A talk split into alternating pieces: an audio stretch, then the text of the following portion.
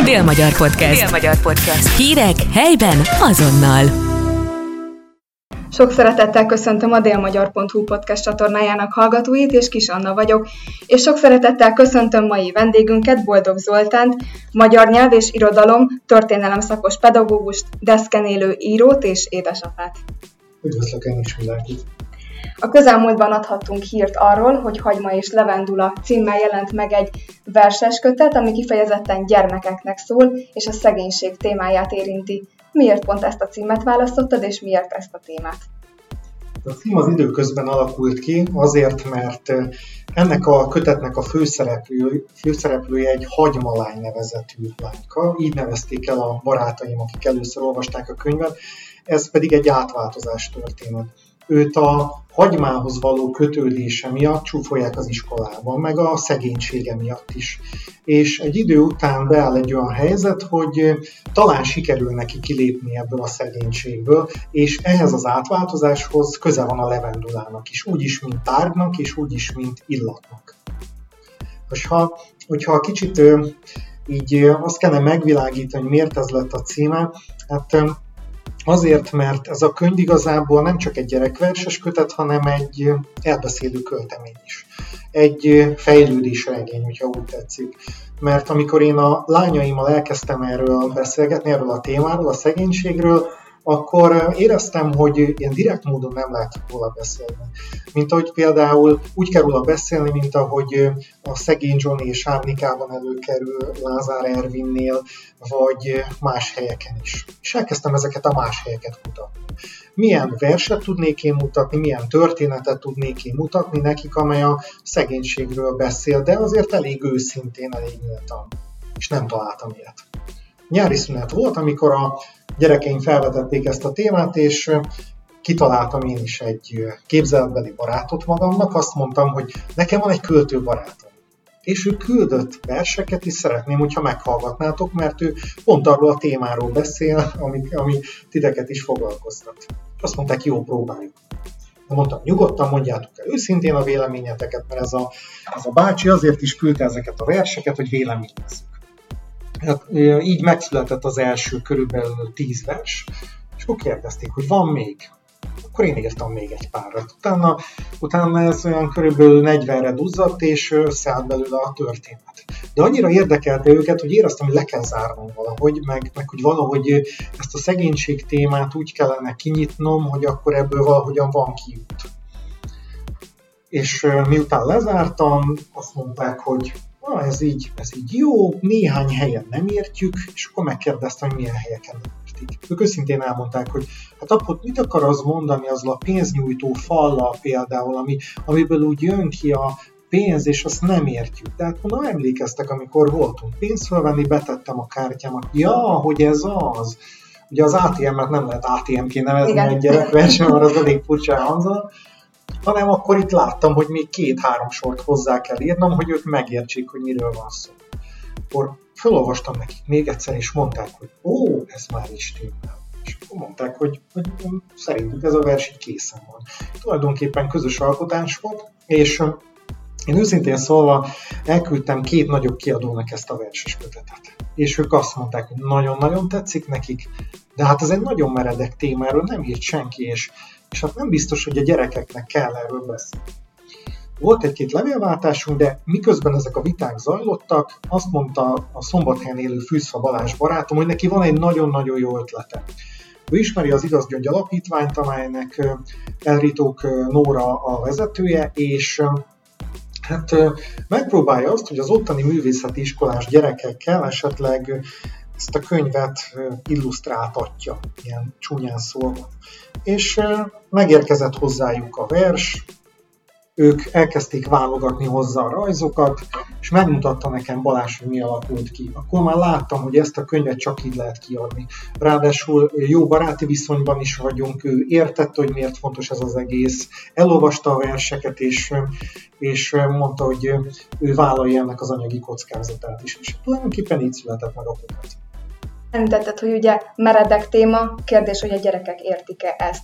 Szerinted meddig lehet egy családban tabu téma a szegénység, és szerinted a köteten keresztül megértik a gyerekek azt, hogy mi az, hogy szegénység? Nagyon jó, amit kérdezel, azért, mert szerintem addig nem érdemes róla beszélni, amíg a gyerekeket nem kezdi el érdekelni.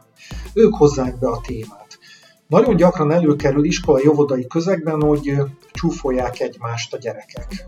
Öltözet miatt, szegénység miatt, vagy jaj, neked nincs márkás cipőd, jaj, neked miért olyan a kabátod, jaj, nektek van-e autótok például, milyen autótok van, vagy jaj, nektek ilyen öreg autótok van csak.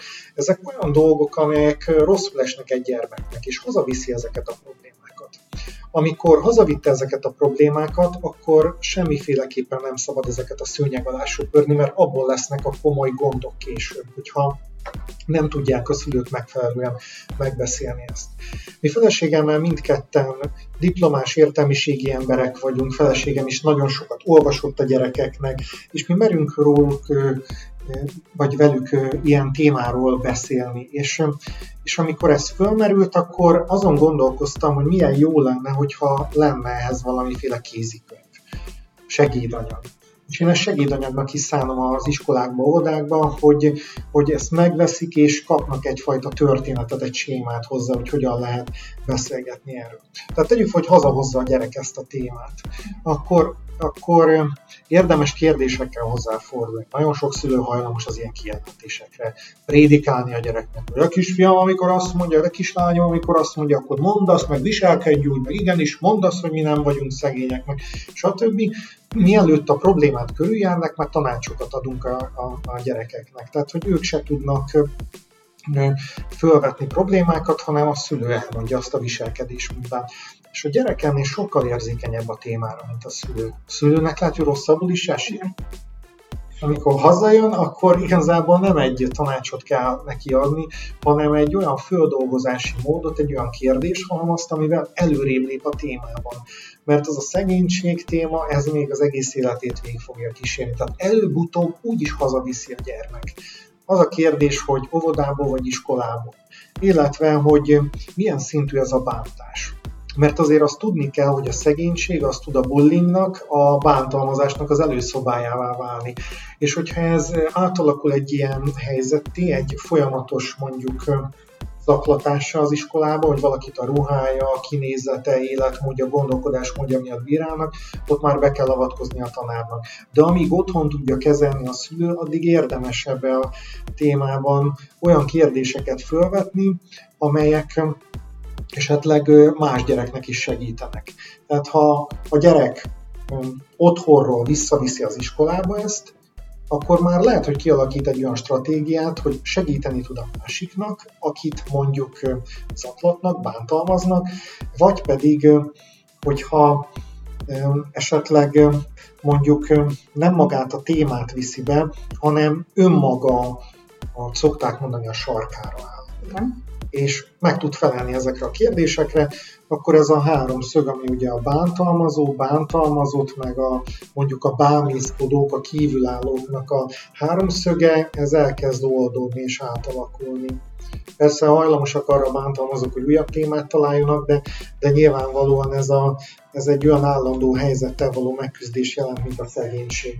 Még ez sem állandó helyzet, pont a könyv mutatja azt be szerintem, hogy van ebből kiút. Említetted, hogy ha hazaviszi a gyerek, nálatok fordult már elő, hogy a gyerek hazavitt egy ilyet, akár őt bántották, vagy mondjuk akár elmesélte otthon, hogy apa képzeld el a barátnőmet, azért meg ezért bántották az iskolában, a vodában. Volt-e ilyen helyzet nálatok?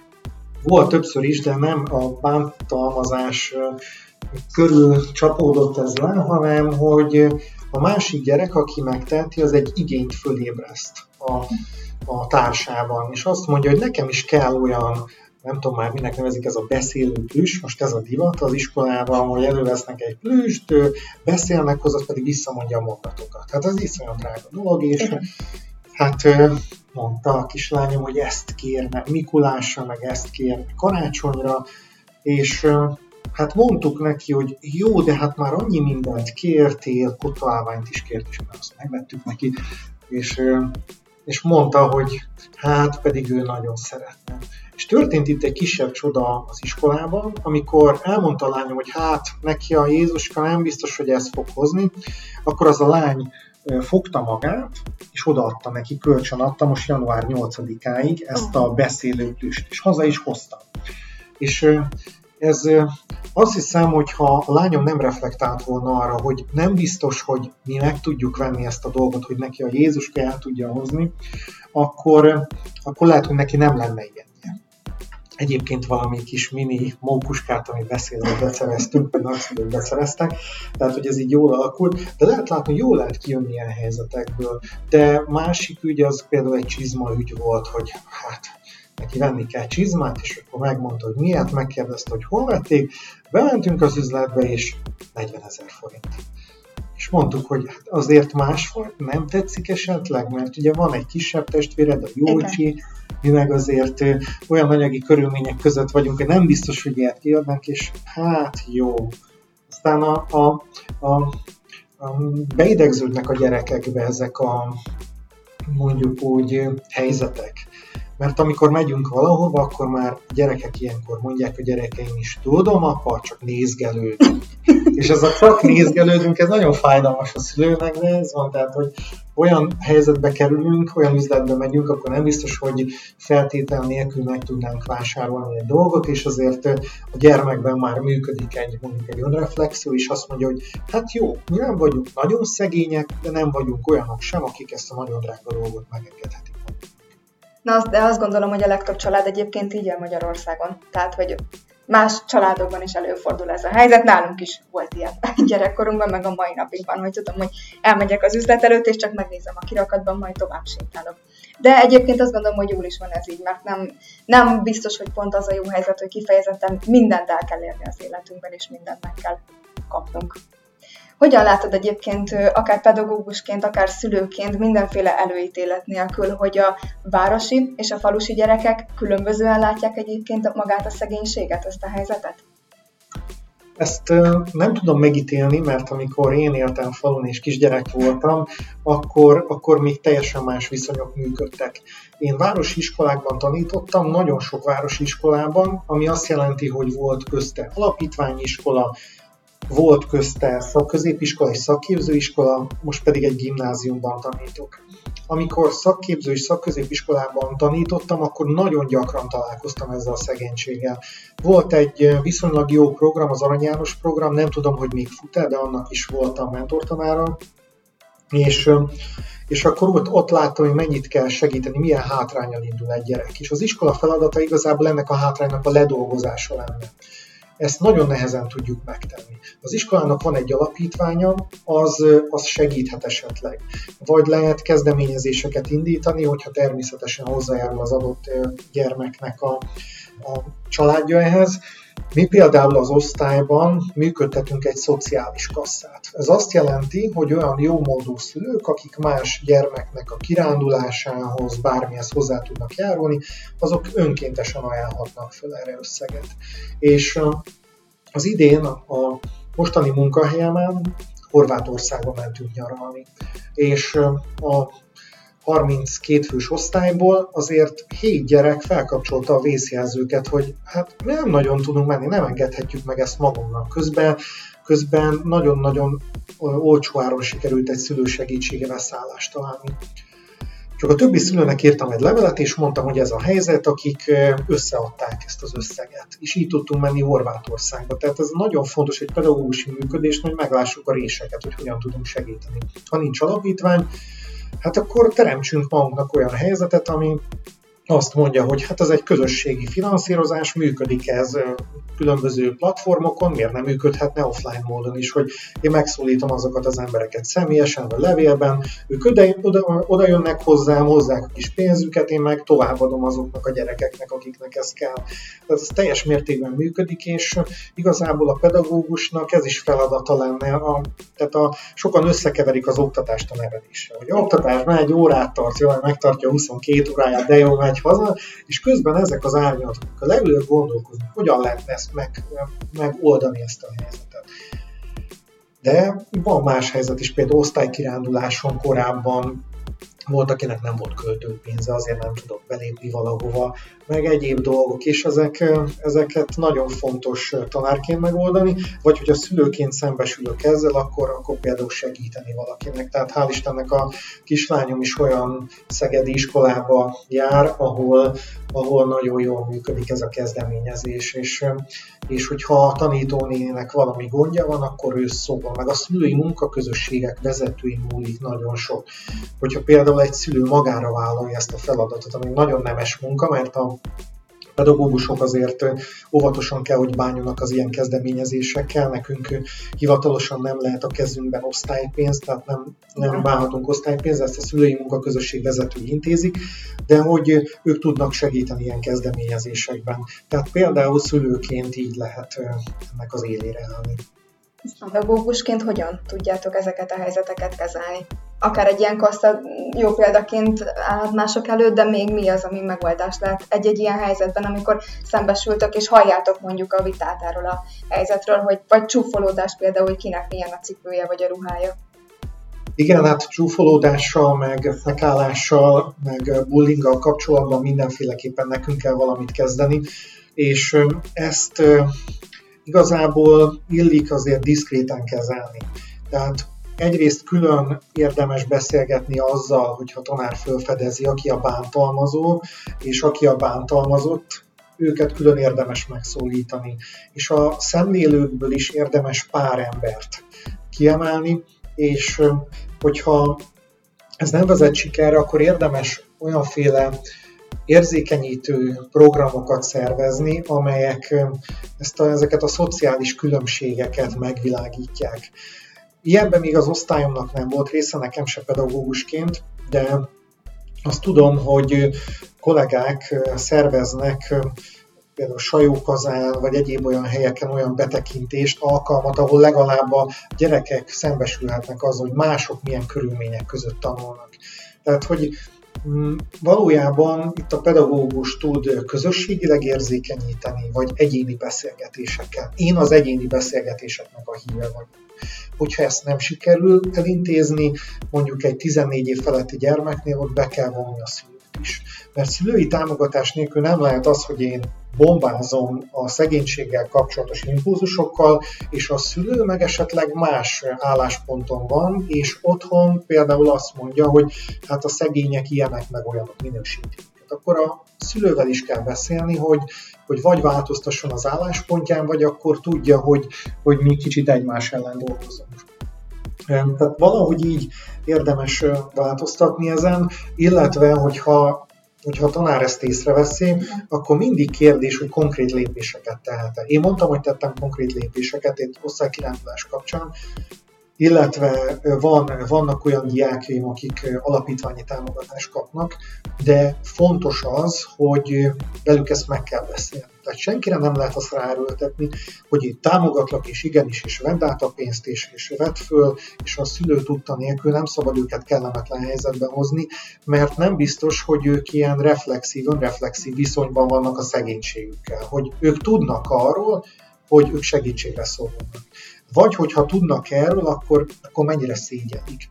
Mert a másik dolog, ami tabu témává teszi a szegénységet, az a szégyen. Igen.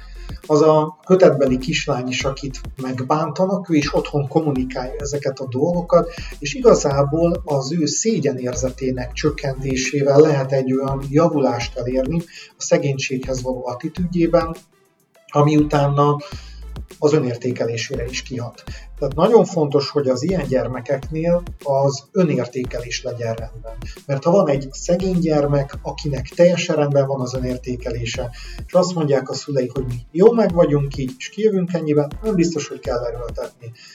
Viszont ahol önértékelési zavar van, ott az iskolának a mentálhigiénés asszisztensét be lehet vonni, vagy ahol szerencsés helyzetben vannak az iskolapszichológust, és azt mondani, hogy ő annak mentén beszélgessen sok jó, hasznos információt, tanácsot hallhattunk most, de például szerinted pedagógusként hogyan látod helye lenne a magyar oktatási rendszerben annak, hogy mondjuk a pénzkezelésről is tanuljanak a gyerekek, hogy mondjuk felnőtt korban át tudják lépni ezt a szegénységet, vagy át tudják hidalni?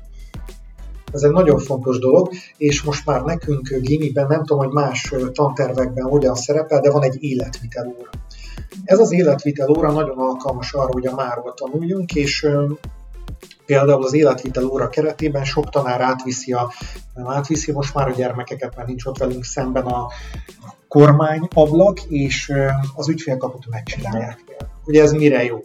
Akkor bruttó nettónak a fogalma, akkor, akkor a létminimum, vagy minimálbérnek a fogalma, vagy garantált bérminimum fogalma. Én ezzel bevallom őszintén osztályfőnöki órán szoktam foglalkozni de nem akarom minden osztályfőnökre ráhárítani, mert nem biztos, hogy mindenki annyira képben van ebben a témában, de az életvitelóra, meg az osztályfőnöki óra kifejezetten alkalmas erre, és talán egy, egy korábban lenne érdemes ezt kezdeni, talán 9-ben, mert 12-ben megkapják ezt az életvitelórát, de addig nagyon sok olyan helyzettel szembesülnek, amelyek a való világhoz tartoznak. Például ugye vállalhatnak már diákmunkát. Igen. És amikor 15 évesen valaki elkezd diákmunkásként dolgozni, akkor ezekkel tisztában kellene lennie, de hogyha nincs tisztában, akkor a kánát is verheti. Elég csak a nettónak meg a bruttónak a különbségére dolgozni. Jaj, de jó órabér, megkapja a pénzét, kiszámolja, egyéb járulékok levonása után, és jaj, miért kaptam én ilyen keveset. Ezt tehát, ezt, ezt tanítani kell őket erre, és bizonyám a szegénységnek van egy olyan vetülete, hogy nem tudunk dolgokról. Egyfajta járatlanság az élet dolgaiban.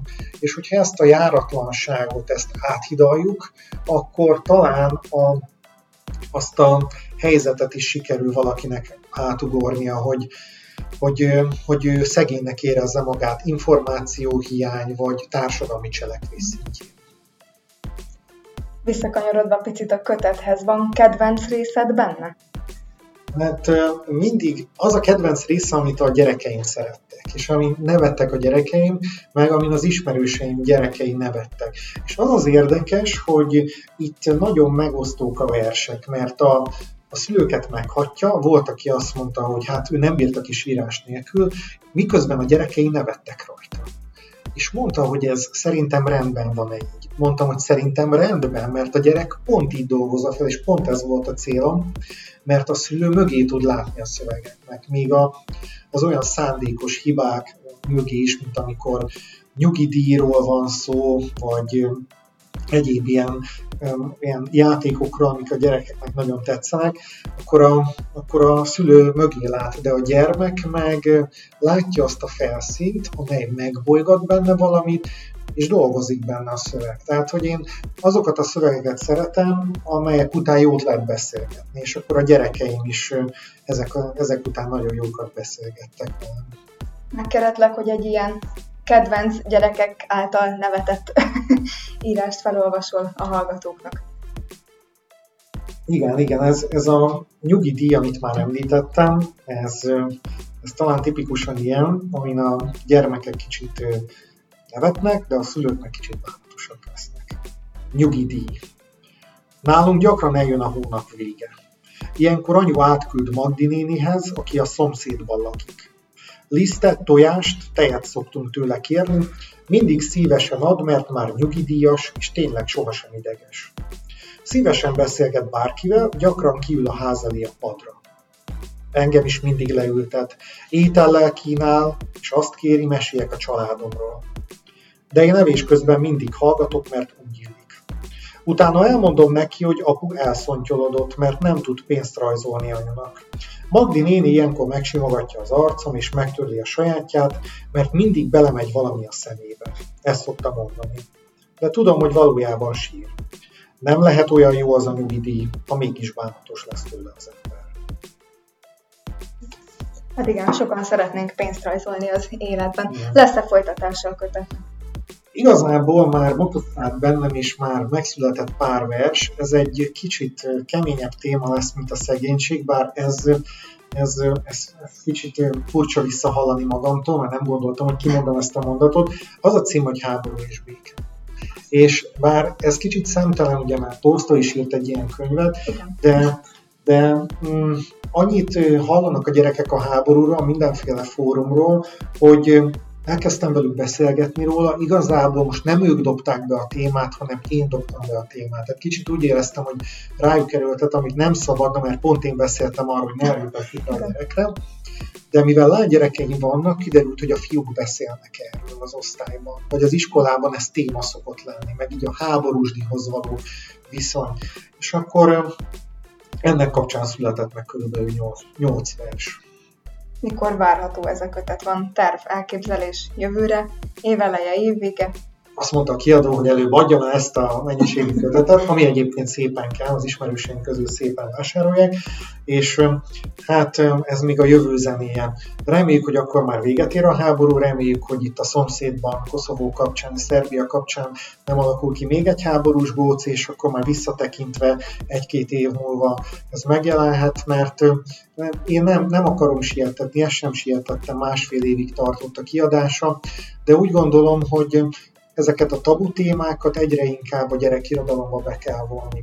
Tehát már Tóth Krisztinának is van könyve, például ami a, érinti a holokausztot gyerekkönyvként, és ezeket a tabu, tabu témákat, ezeket egy idő után a kiadóknak is, a nagyobb kiadóknak is fel kell vállalniuk, és szerintem azon múlik, hogy minél több ilyen könyv jelenjen meg, hogy a, hogy a kiadókban ez a, ez a tabusítás, ez mikor, mikor múlik el náluk. Meg én azt gondolom egyébként, hogy a gyerekek lehet, hogyha nem is megszeretnék, de jobban megértenék a történelmet, mert azért gondolom ezzel is szembesülsz, hogy azért sokak száraznak tartják, vagy unalmasnak, viszont egy-egy ilyen vers segíthetne nekik megérteni, hogy pontosan mi zajlott, vagy zajlik körülöttünk az életben. Pontosan erről van szó. Nagyon szépen köszönjük a beszélgetést. Köszönöm én is a lehetőséget. Dél-Magyar Podcast. Dél-Magyar Podcast. Hírek helyben azonnal.